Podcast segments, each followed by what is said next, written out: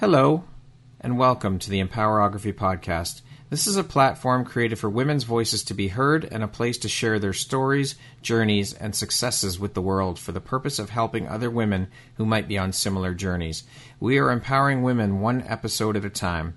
I'm your host, Brad Walsh, so kick back, grab one of your favorite beverages, and enjoy the stories.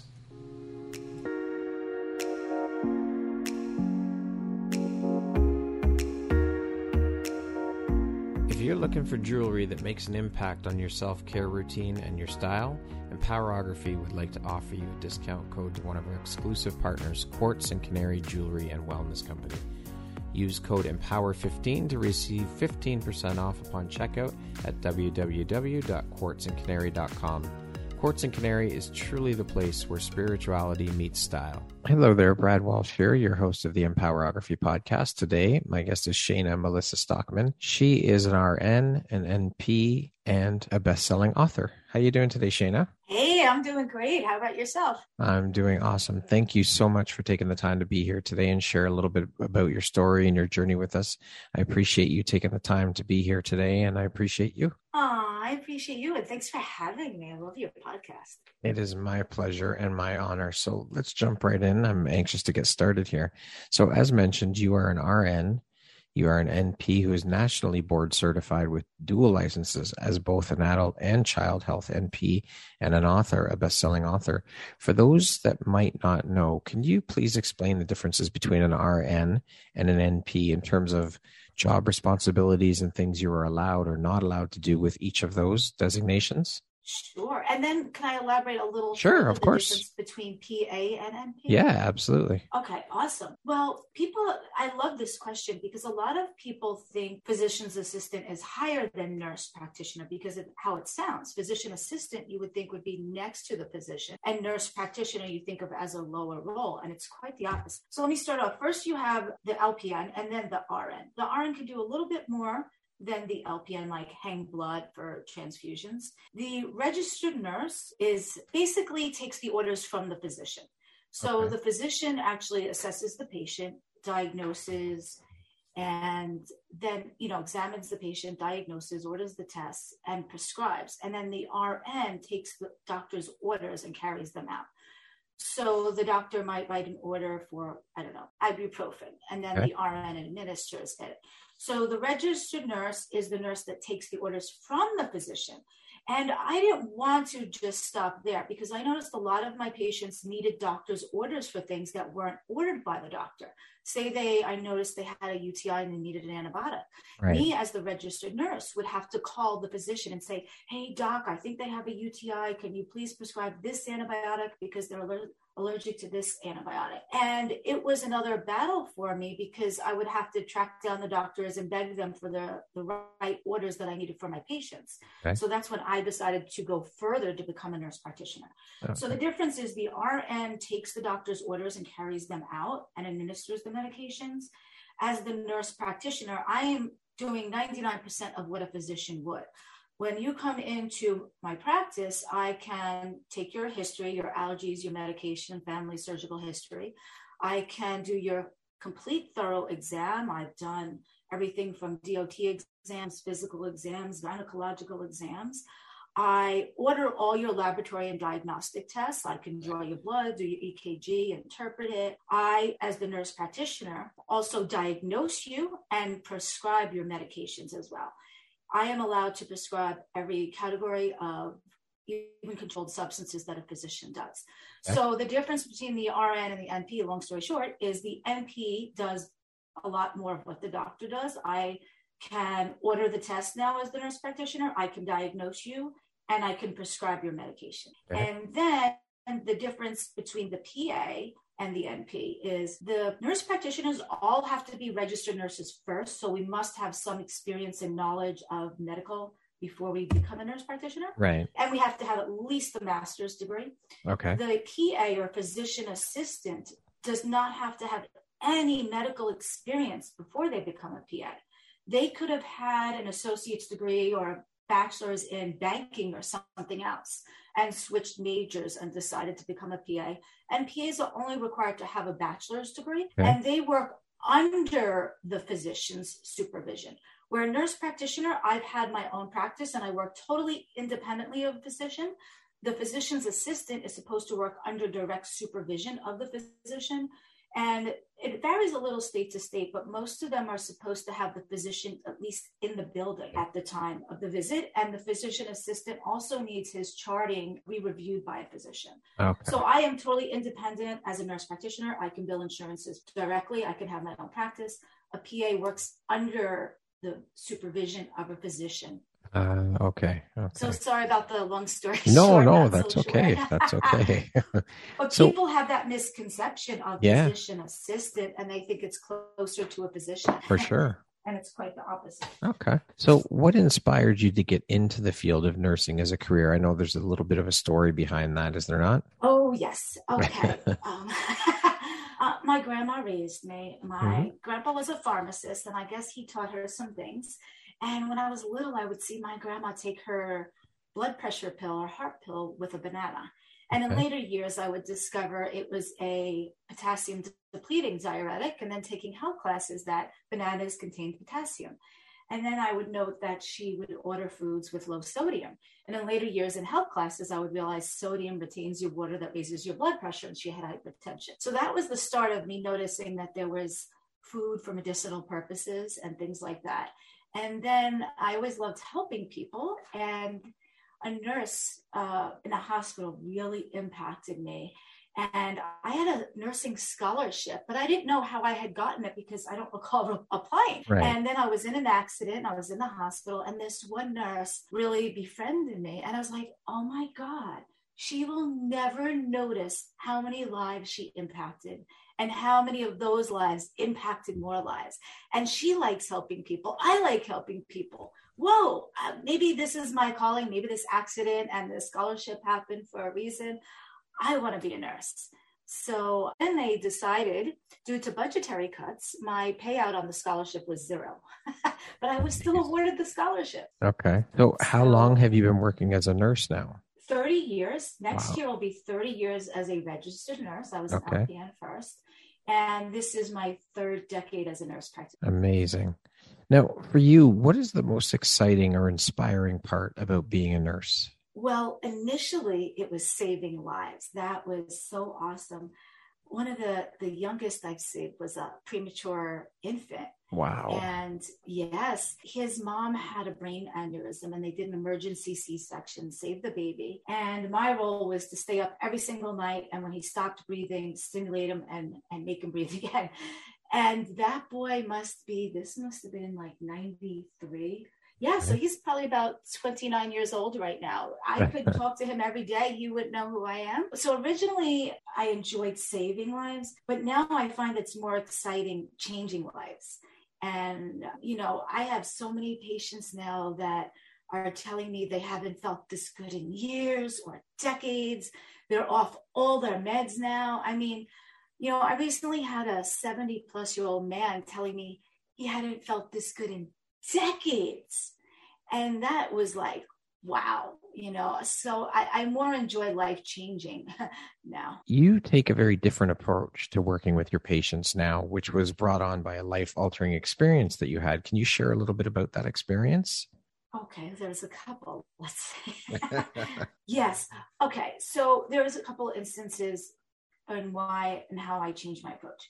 For one, when I started taking care of my grandma in later years and she stopped walking, basically the doctors left her helpless and hopeless. And I was like, whoa, no, I'm going to get her walking. And I did. And that was, and eventually with no assistance, no cane, nothing. And I had to get to the cause to solve the problem. And I was so proud of myself. I was a brand new nurse. I didn't know how to do anything yet. I had no experience. And I was like, wow. So we have to get to the the cause to solve the problem and mindset is a big piece of it. Right. You know she had asked me you'll ever think i'll walk again? And if i had said no she wouldn't have tried and she probably wouldn't have. And i think you know a lot of physicians give up on older people. And so mindset's a big part. And then in later years i myself was in full-blown heart failure. And you know you go to the specialist and you would think they would know best. I mean yeah. they have one body part to know So, you know, I'm progressively getting worse. And, you know, I said to the doctor, I said, is any of this medicine going to slow down the progression? No. Is any of this going to stop the progression? No. And I said to the doctor, like, because I remembered how I did it with my grandmother, we have to get to the cause to find the solution. What is the cause of my heart failure? And I was told by the heart specialist, well, 95% of the patients, I never find the cause of their heart failure. Holy and I'm thinking, bro. this is so sad. 95 out of every 100 patients you're taking care of as the specialist with their life in your hands. You don't know the cause, then how can you stop the progression? How can you reverse it? Exactly. I said, you know, I'm I'm young, I'm not doing drugs, I'm not heavy, I'm not on diet pills.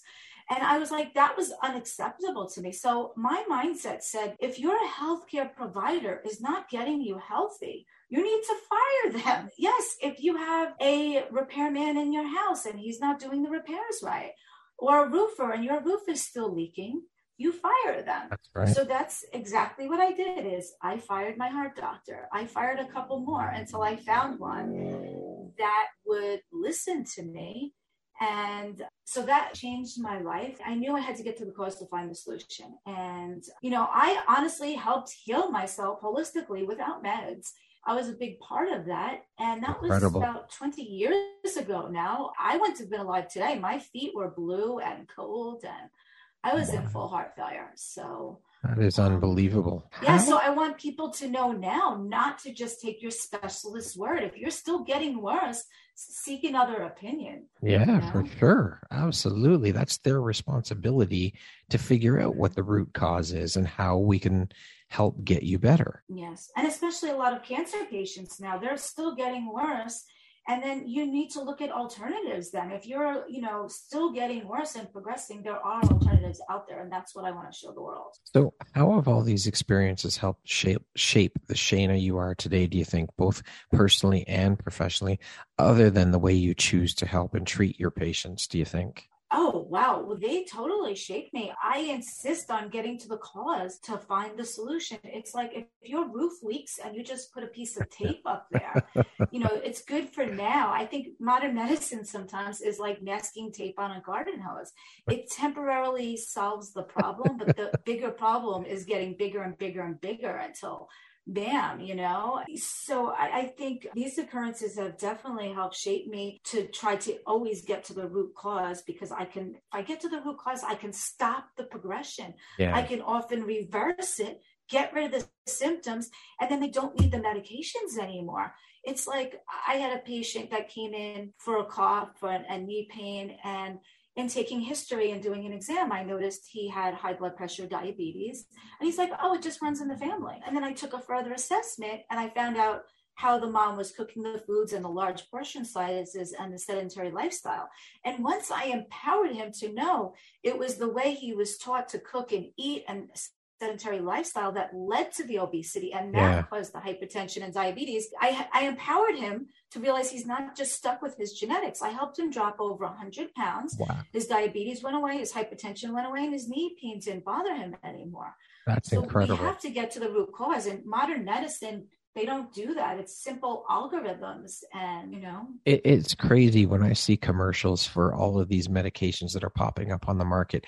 The mm-hmm insane amount of side effects that come along with all these medications. It's scary as shit reading these things and hearing, oh, death could be a side effect or heart failure could be a side effect or this or that. Like, what yes. the hell? That's crazy. Yes. And even chemo, chemo can help somebody or it can kill them as well. Yeah, for sure. You know, I have a client now that went into heart failure from chemo. So now she does the biohacking alternatives that I do. There you um, go. So yeah, the same medicine can help you or kill you. And yeah. there's so many side effects, adverse effects, lethal yeah. Ad- adverse effects and overdoses a year that people forget about that and they don't realize. So I'm going to assume that since when you work with your patients, you aren't working in your typical hospital setting. As you said, you have your own practice, right? So setting yes. and seeing as you take a very different approach with working with your patients. Can you share a little bit about your approach when you work with your clients and what type of environment you do work in? Sure. I have a couple office locations on Long Island, New York. I choose not to use them 99% of the time anymore. and this was even just pre COVID. I find that I can treat a lot more patients virtually in a lot more states and a lot more countries. And it saves myself time and my clients as well. Even my local clients love it because they're saving at least a half hour commute each way waiting in a waiting room with possibly COVID positive patients yeah. or those with, you know, contagious infection, that it saves us both time. I can treat a lot more. My clientele now, I no longer choose to take any type of health insurance whatsoever. okay. And I did that because I got away from the brick and mortar because rent is so high in New York. After all the overhead expenses, is it really worth it to own a practice anymore? That was a big part of it. Right. And I can treat a lot more virtually as well. And especially during COVID times, I, I had to go to telehealth with the patients I was treating that were COVID positive in the hospitals. I had to do that remotely. And I think that I choose not to take insurance anymore because a lot of the insurances, it wastes more time than it's good. And okay. I can see a patient every month and then find out a year from now that they denied me the past 12 months. Right. So um, 99% of my patients in the US that I see, a lot of them have insurance, but they still choose to see me independently because I save them commute time. They have no transmission risk because they're not waiting in the exam. In the exam. Plus, they say I listen to them and I actually get them better. A lot of times, their providers weren't really listening to what's going on, their true complaints. And if they didn't know what to do, their providers were just sending them to a specialist, which is another double copay and more tests and it was wasting more time. And a lot of times I get them better where they don't need to see me every month. So I do a lot of alternatives. I listen to their family history, their lifestyle, what's bothering them, what's helped them, what hasn't helped them. And then I look for alternative means. I do a lot of biohacking with my patients, which is natural occurring substances when possible. I integrate in medications if needed. So I'm not against medications. I can use them both synergistically. I find a lot of my clients now are starting to see the benefits of natural occurring substances.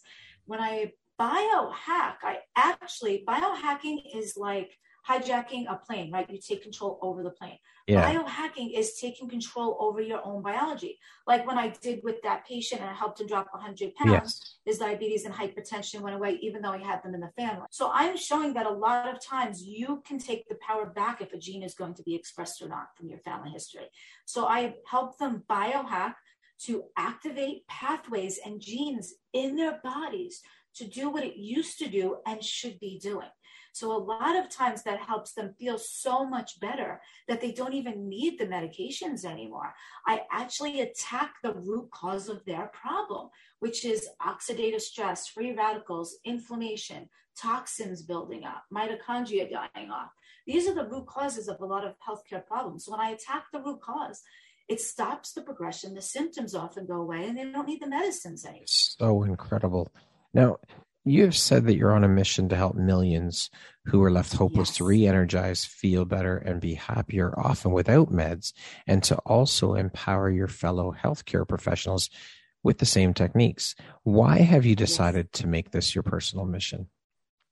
I think the biohacking has changed my life for the better. And for the first time, I can actually talk about it. no, I'm so proud. Like, this is the first week I can actually talk about it there's a lot of times in the US here when there's cases going on and settlements and things like that and gag orders and you can't talk. Yeah. so I can actually talk now. The biohacking has changed my life forever. I was in a place where I was in a really bad accident. I was broken ribs, dislocated jaw. The meds led to more meds, led to more meds.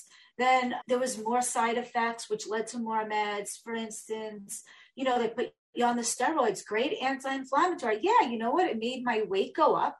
When I had more weight on me, that made my sugars high. So now I'm a diabetic, raised my blood pressure. Now I'm a hypertensive diabetic. But you know, the inflammation's getting better on the steroids, right? You think.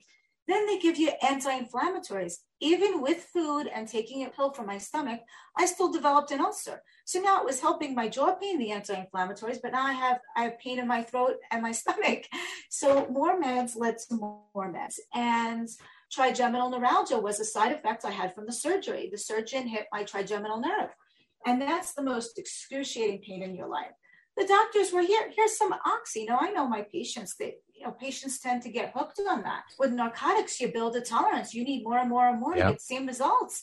I didn't want to be high and stupid. I wanted to be out of pain. So here, take some oxy. It's not helping here. Take some more. Yeah. The hospital literally overdosed me post surgery. I almost never woke up. They gave me so much medicine you know, and then the docs are like, here, oh, oxy's not covered by your insurance. We'll give you fentanyl. I don't want fentanyl. Oh, okay, we'll give you morphine. And oh, you don't want that? Okay, how about some medical marijuana?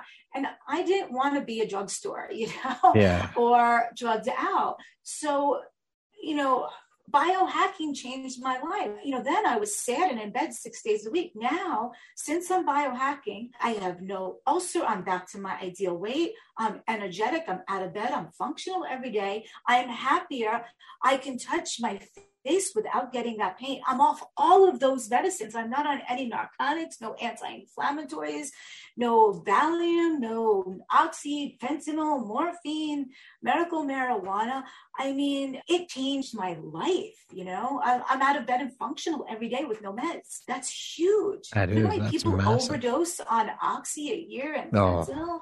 Tons. So I, I want to show now these there are doctors that were on top of their A game. Now, I went to specialists, right? Pain management doc. I went there because the hospital overdosed me after one of my surgeries. So I went there preventatively. And what was I given? Oxy, morphine, fentanyl. Well, that's any better. So I want to show these specialists there is alternative ways. And then I actually had my specialist call me because I got such great results in my patients. He's like, I don't know what you're doing, but I need to buy into that, you know? So I want to show them if they were on, they're the specialists, and we're looking, even the doctors are looking to the specialists for their advice. Yeah.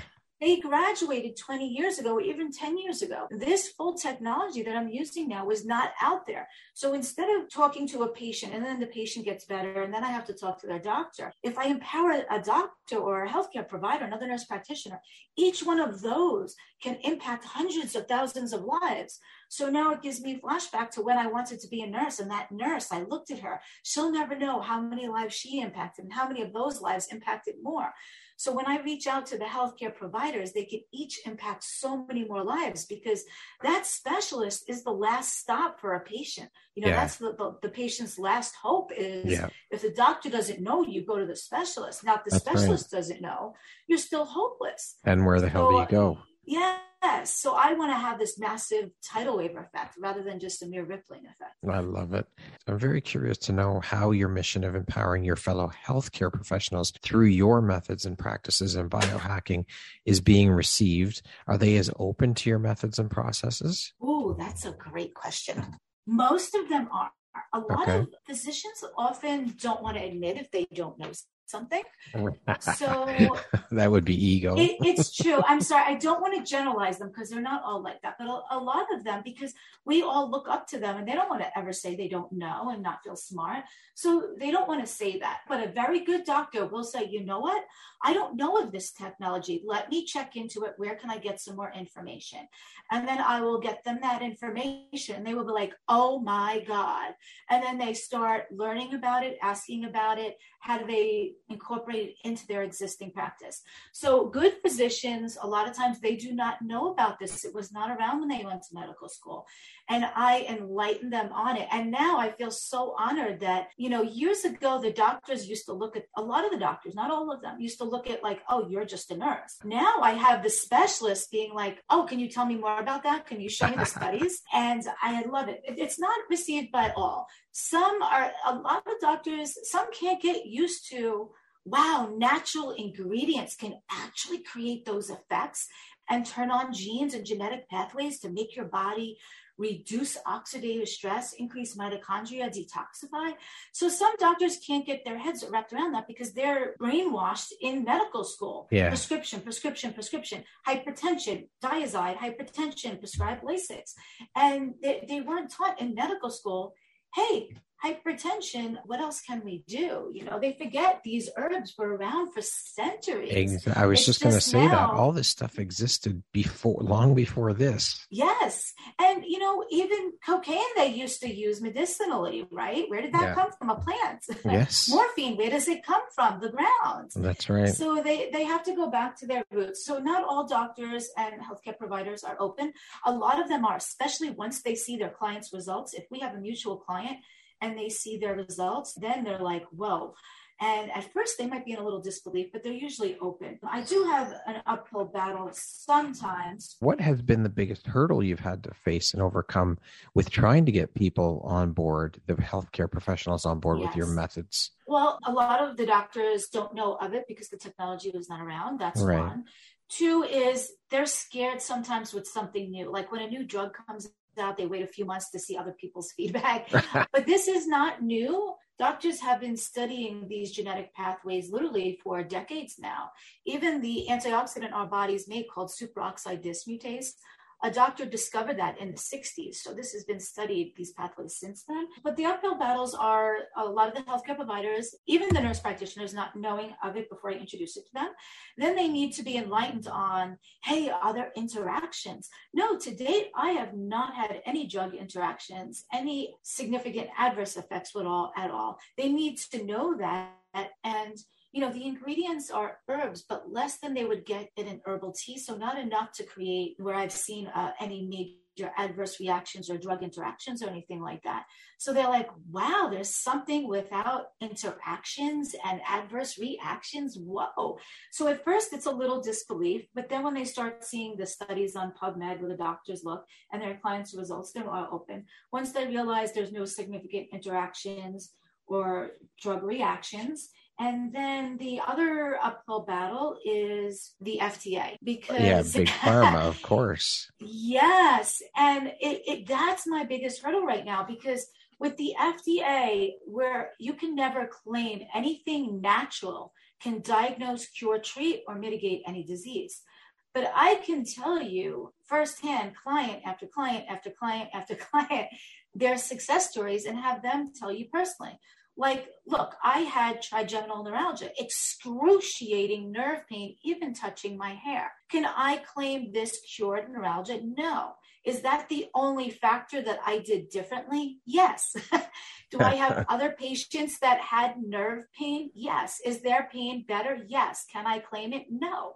Because they are natural ingredients, we're not allowed to claim that it cures, treats, mitigates any disease. If this was a prescription, a synthetic manufactured drug, would I be able to claim that? Of course yes. you would. And I'll give you an example. There is a prescription drug for MS. It's in a category called NRF2 activators. Okay. It's made by the company Biogen. I'll give you the generic name, BG12. The trade name is Tecfidera. They use it, it's FDA approved for MS. It's about $50,000 per year. It's in a category of drugs called NRF2 activators that company was so scared over the natural NRF2 activator that I use, that's less than $50 a bottle, that they actually studied theirs versus the one that I used. And there's a couple others on the market. Now, this is big pharmaceutical company actually yeah. doing this study.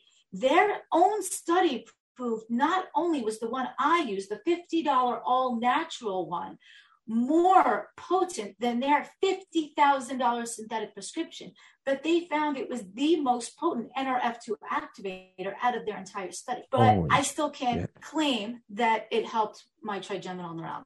Of course not, because you're taking money away from big pharma. People won't Yes, people, if that's people, fifty thousand dollars a year. Yeah, if people wake up and realize that they don't need these medications, there's natural cures, then the FDA, big pharma, they're going to lose so much money, and that will not yes. make them very happy at all. Yes, so that's my biggest uphill okay. battle. Is I can't make the claim. I can tell my stories. You know, I could say my aches are better.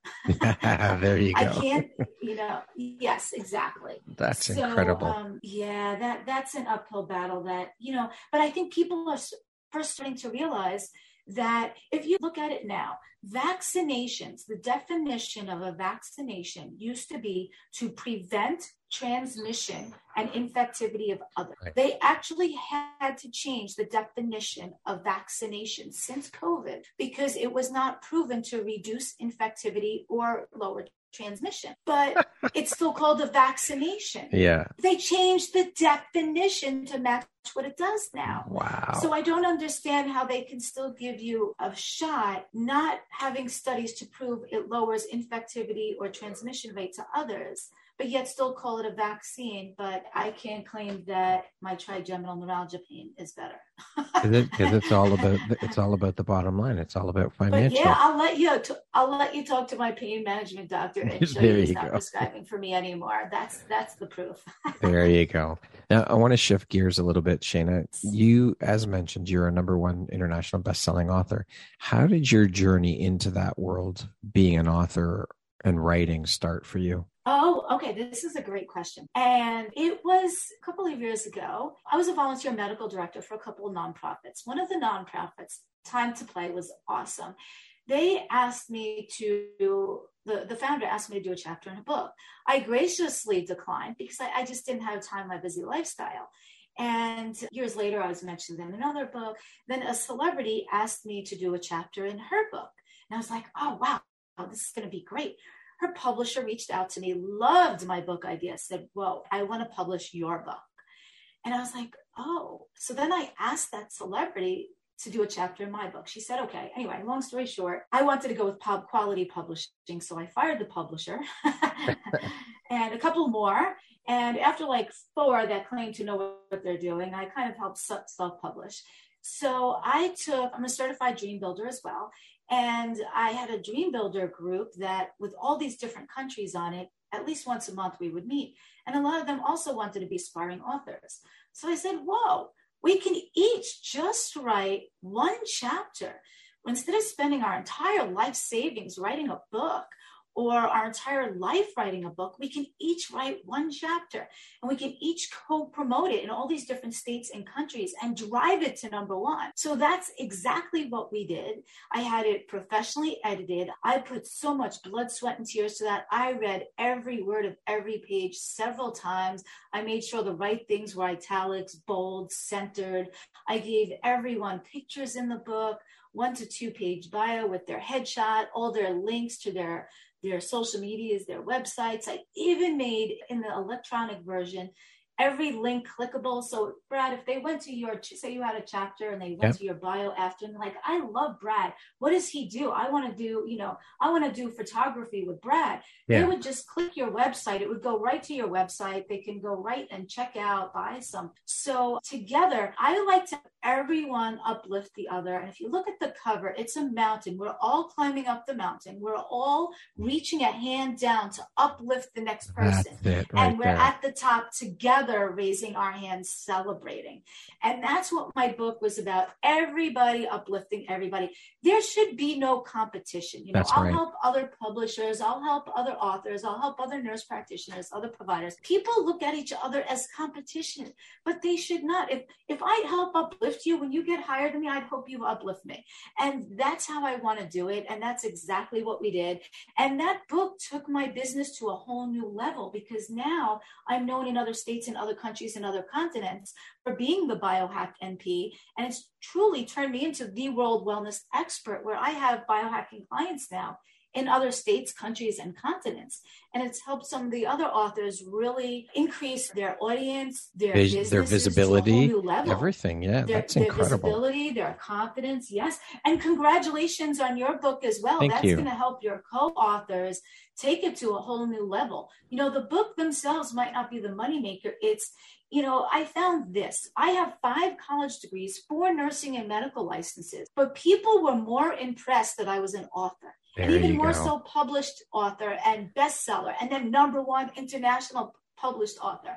So that is better accolade than a lot of college degrees. And it's sad that I can save lives with all my college degrees and education, but they'll like, oh my God, you're an author. and that seems to be a bigger accolade. It so does. kudos to you and all, all you. your authors that are going to be in there. It brings yes, it brings so much prestige and respect, and it's such a big accolade to put on your resume. It, it really is. It's a huge thing, and it carries yes. a lot of weight and, and a lot also, of power. I'll be working on another book after Sacred Redesign. Thank yep. you, Adriana, for that. I'll plug her. Thank you, Adriana, for helping us with Sacred Redesign and Brad with his next book. After that, Sacred Redesign comes out, I'm going to be working, I'm currently working on another edition of Overcoming Life Obstacles. I think I will call it Overcoming Obstacles. Okay. a spin-off because a lot of people ask me like can i still be in your book or oh let me know i want to be in the next one so it is open if people would like to be in the next edition a next bestseller where they share a little bit about a life obstacle but more how they overcame it the book is to help everybody thinks they're alone in their struggles. It's to help others realize you're not alone, to inspire you, motivate you. But also, when we have a problem, we try to figure it out it can expedite the reader's journey, not only to overcome, but expedite their end destination because there's people that are experts at overcoming that same obstacle that have already been there, done that, and can not only help you overcome as the reader, but overcome at an expedited pace. And a lot of people want to share their stories and get it out to the world. And a book is the most beautiful way to do that. And a lot of my authors felt it to be cathartic and therapeutic. And, you know, like my message I want out there, a lot of authors, a lot of aspiring writers need their message out to the world. They can help so many people, you know, if they overcame addiction or death or dying or disability, yeah. it, it can help so many people. Like in my book, I had a doctor overcome ADD and dyslexia to become not only a doctor and a surgeon. So there's other people with ADHD that can be inspired, and those tips and tools can help them overcome. That's it. It gives people inspiration by reading other people's stories to realize that, hey, you know what? I'm not alone in this. If this person can do it, so can I. Yes. And they can make their mess their message, you know, instead right. of they can use that struggle as an excuse why they're not doing anything in life, or they can use that as a stepping stone. I like to say, turn your obstacle upside down as a stepping stone and use that to elevate yourself and uplift others.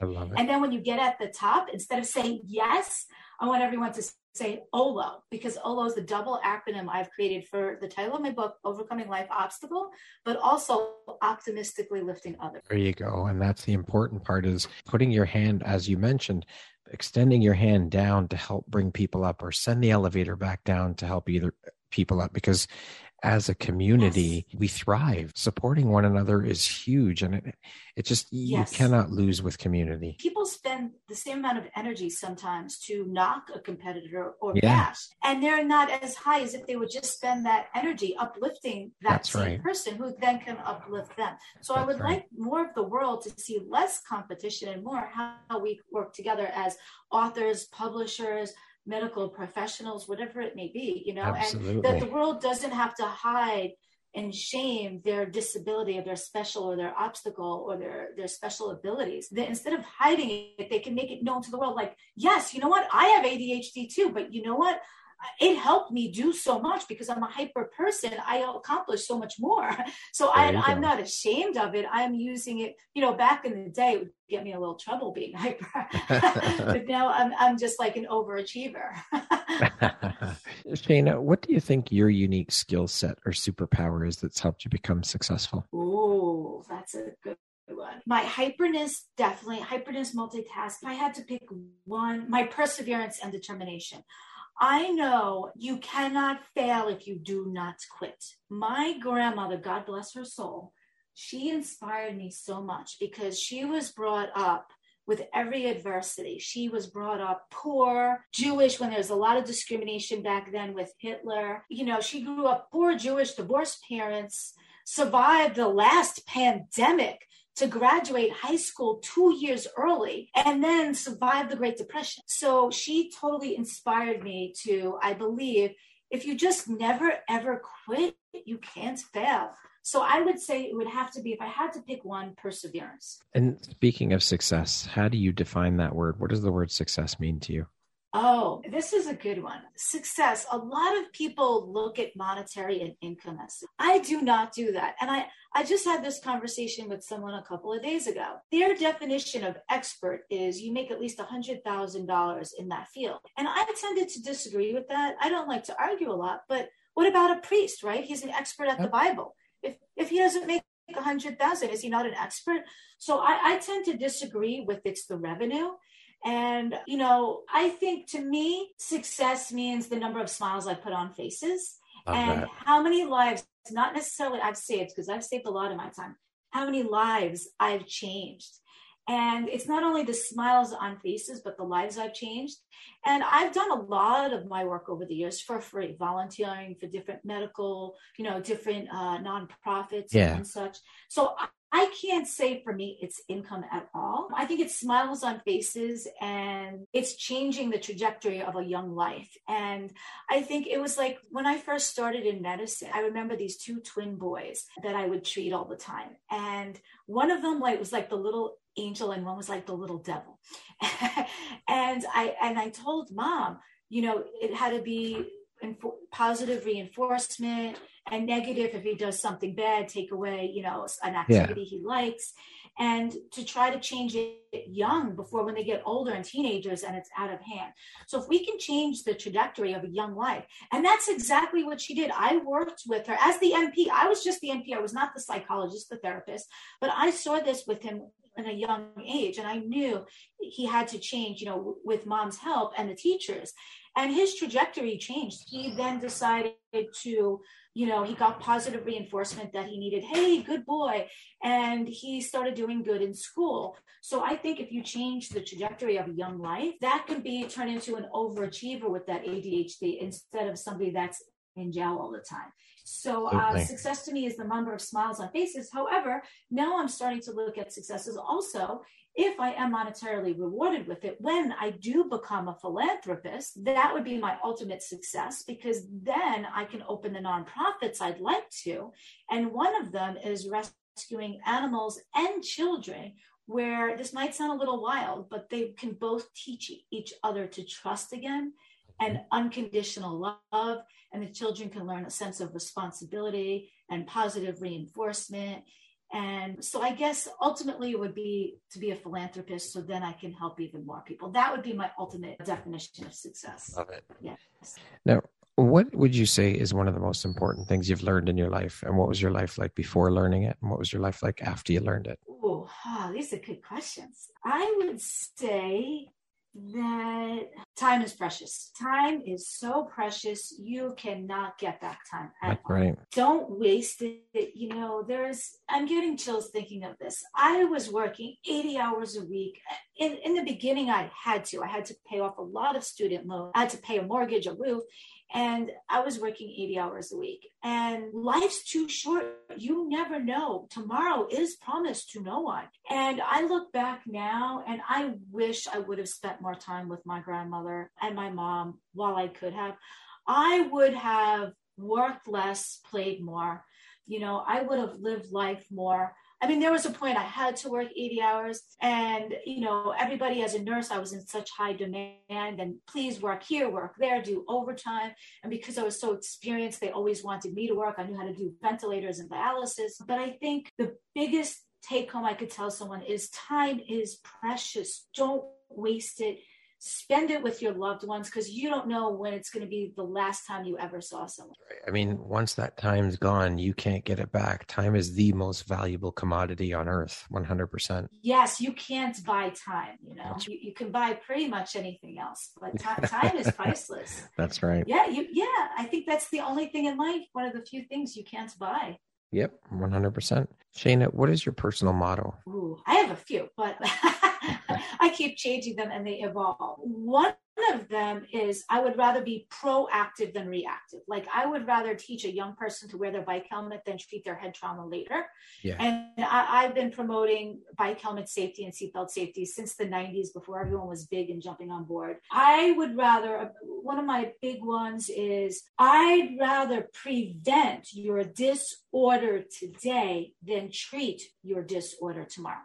If Oh, I can help you prevent a disease or a disorder, it's so much easier. If I can tell you to lose the weight, keep your blood pressure good, your cholesterol low, rather than your arteries get clogged and see you with a triple bypass, I would rather try to prevent it today than treat it tomorrow. So I would rather prevent your disorder today than treat your disorder tomorrow. And I like to say, be well, biohack, and OLO. What does the word empowerment mean to you? Okay. Empower. I would like to use the word power in the definition, but I don't think we're supposed to do that. Empower someone is to give them control, give them the power. Like when I empowered my patient with 100 plus pounds to lose the weight to show him he didn't have to be a diabetic and hypertension, I gave him control to do so. I gave him the power, I gave him the reins.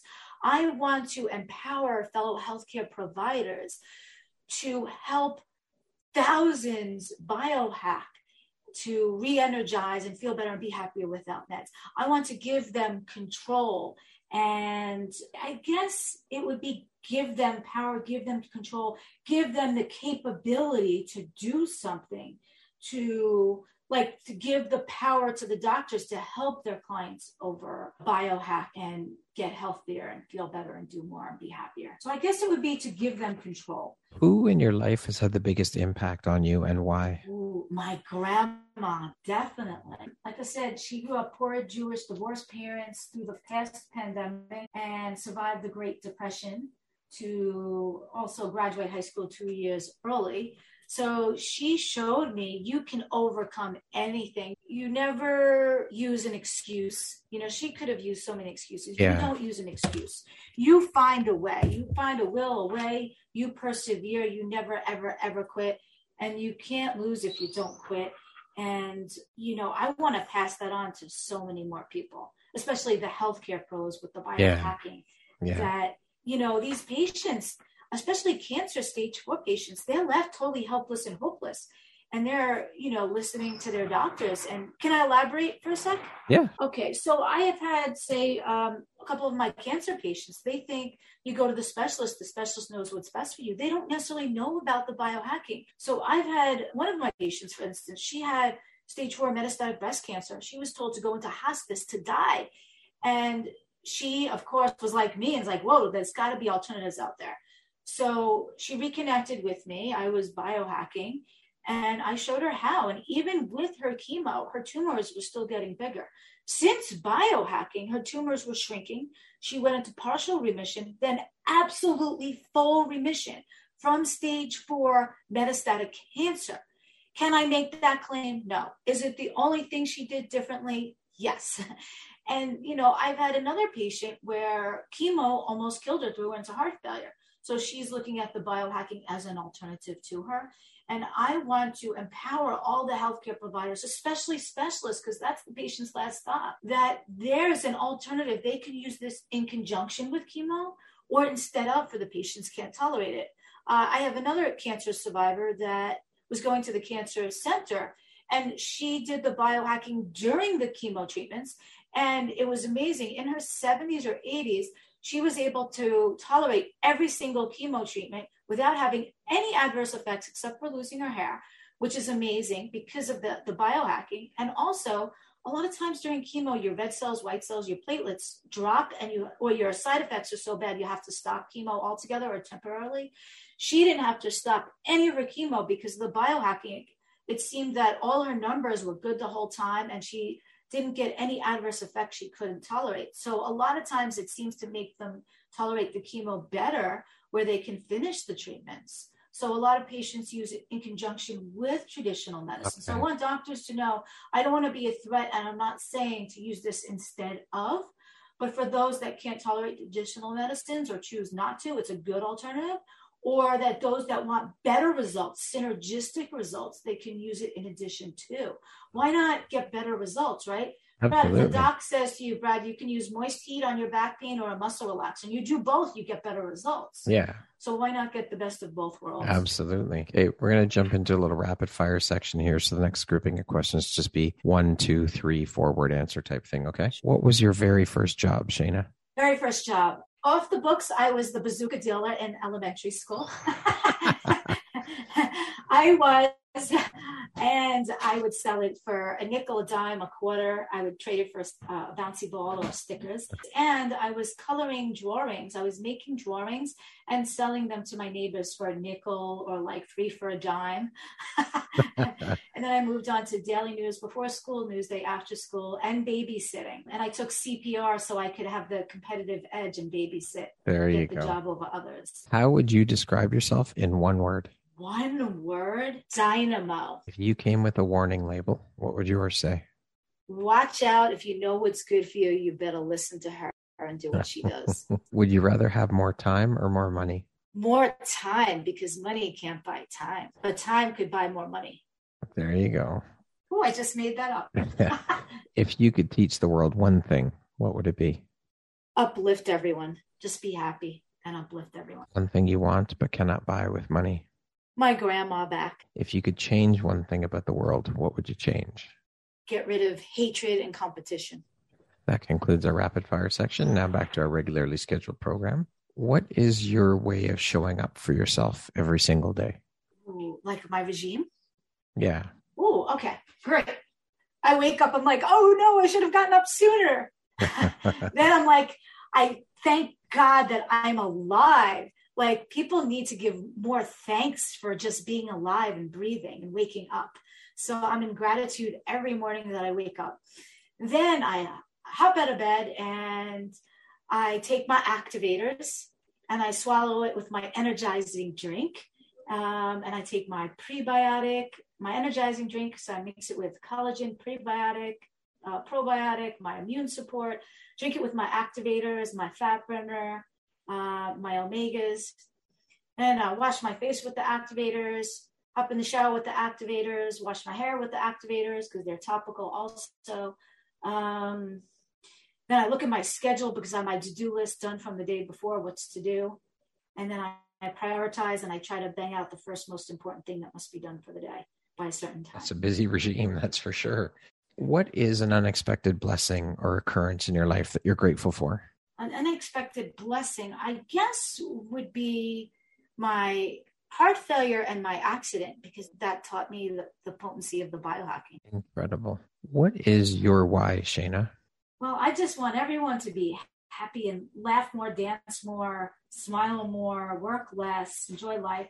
But my why would be I want to empower thousands of healthcare providers to biohack themselves and help millions more biohack so that we can all re-energize, feel better, be happier, often without often without med, while it allows the healthcare providers to leverage a recurring income stream so that they can totally live life and be happy because time is so precious. If you had the opportunity to sit down and have a one-hour conversation with one woman, any woman in the world, who would it be and why? Oh, you know, I, I would think, uh, you know, I would think of different women like Mother Teresa and Florence Nightingale, one of the first nurses, and I would think about Oprah. But I think if it would have to be just one woman, it would be my, my, grandma. My why would be because time was so precious. I wish I would have listened to more of those grandma stories where the snow got deeper, the miles to school yeah. got longer.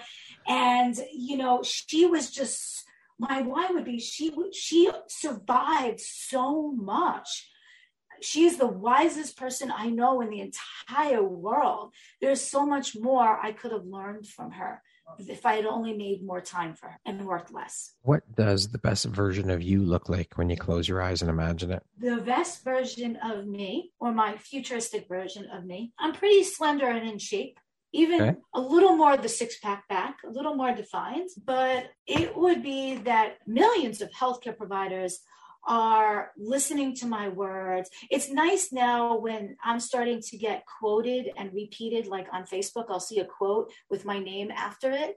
So it would be nice to travel the world to different states, different countries, up on that stage with thousands of healthcare providers listening to how I help biohack and how they can learn biohacking to empower themselves. Because a lot of healthcare providers, they don't take care of themselves. We always say, put on that oxygen mask first. I want to show them that they can biohack to get healthier themselves so that they can treat more patients with biohacking. So the biggest, the best version of myself is a few years from now, up on that stage, touring different states, different countries, thousands of people in the audience and virtually, healthcare professionals listening to how to biohack the best way for them, their clients, so that they can all re-energize, feel better, be happier without meds. But also the healthcare providers will learn from me this leveraged income where they can treat more patients with care for more patients with the biohacking with less time so that they can buy back time and have it with their precious loved ones while they still can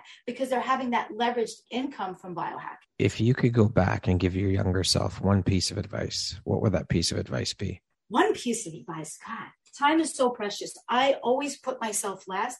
And I know we want to wrap up, but I'll tell you a quick little story when I, when I was younger, I would save all my pennies and nickels literally, and I finally had seven dollars in change, and I would watch the, the rich girl across the street every day get a good humor ice cream, and I could never afford it. Finally, one day, I decided to splurge and use my life savings to get one, and I ended up treating the entire neighborhood to ice cream that day because they all wanted it and didn't have money, and I didn't have enough for my own ice cream.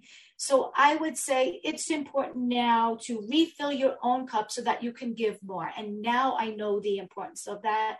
We have to put on our own oxygen mask. We cannot pour from an empty cup. Marina Wari recently said that we cannot pour from an empty cup. So self care is so, so, so important. So please, everyone, those healthcare givers, those providers, take care of yourself so that you can give more and help more. So if I have a fuller cup, I can help more people. Absolutely agree with you 100%. So, Shayna, lastly, if you were to deliver your last 30 second speech to the world, your corner of the world, your group, your tribe of people, your healthcare providers, whoever it is, whoever that may be, what would that last 30 seconds sound like? What words of wisdom would you impart? What would you say?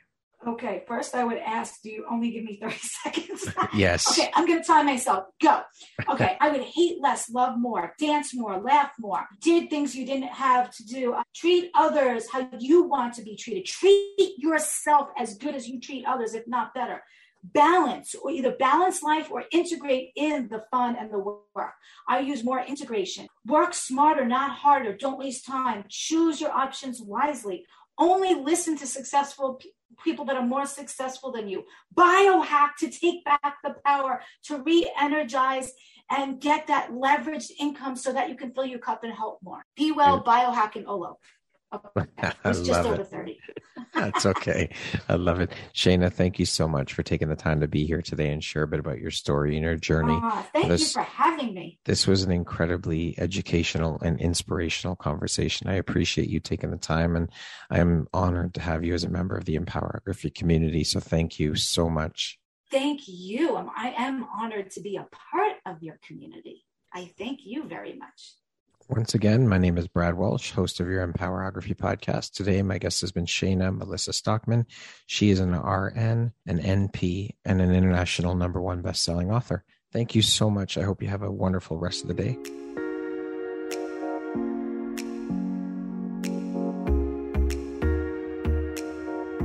Thank you very much for listening to this podcast. If you haven't yet, please be sure to subscribe, rate, review, and share with all your friends.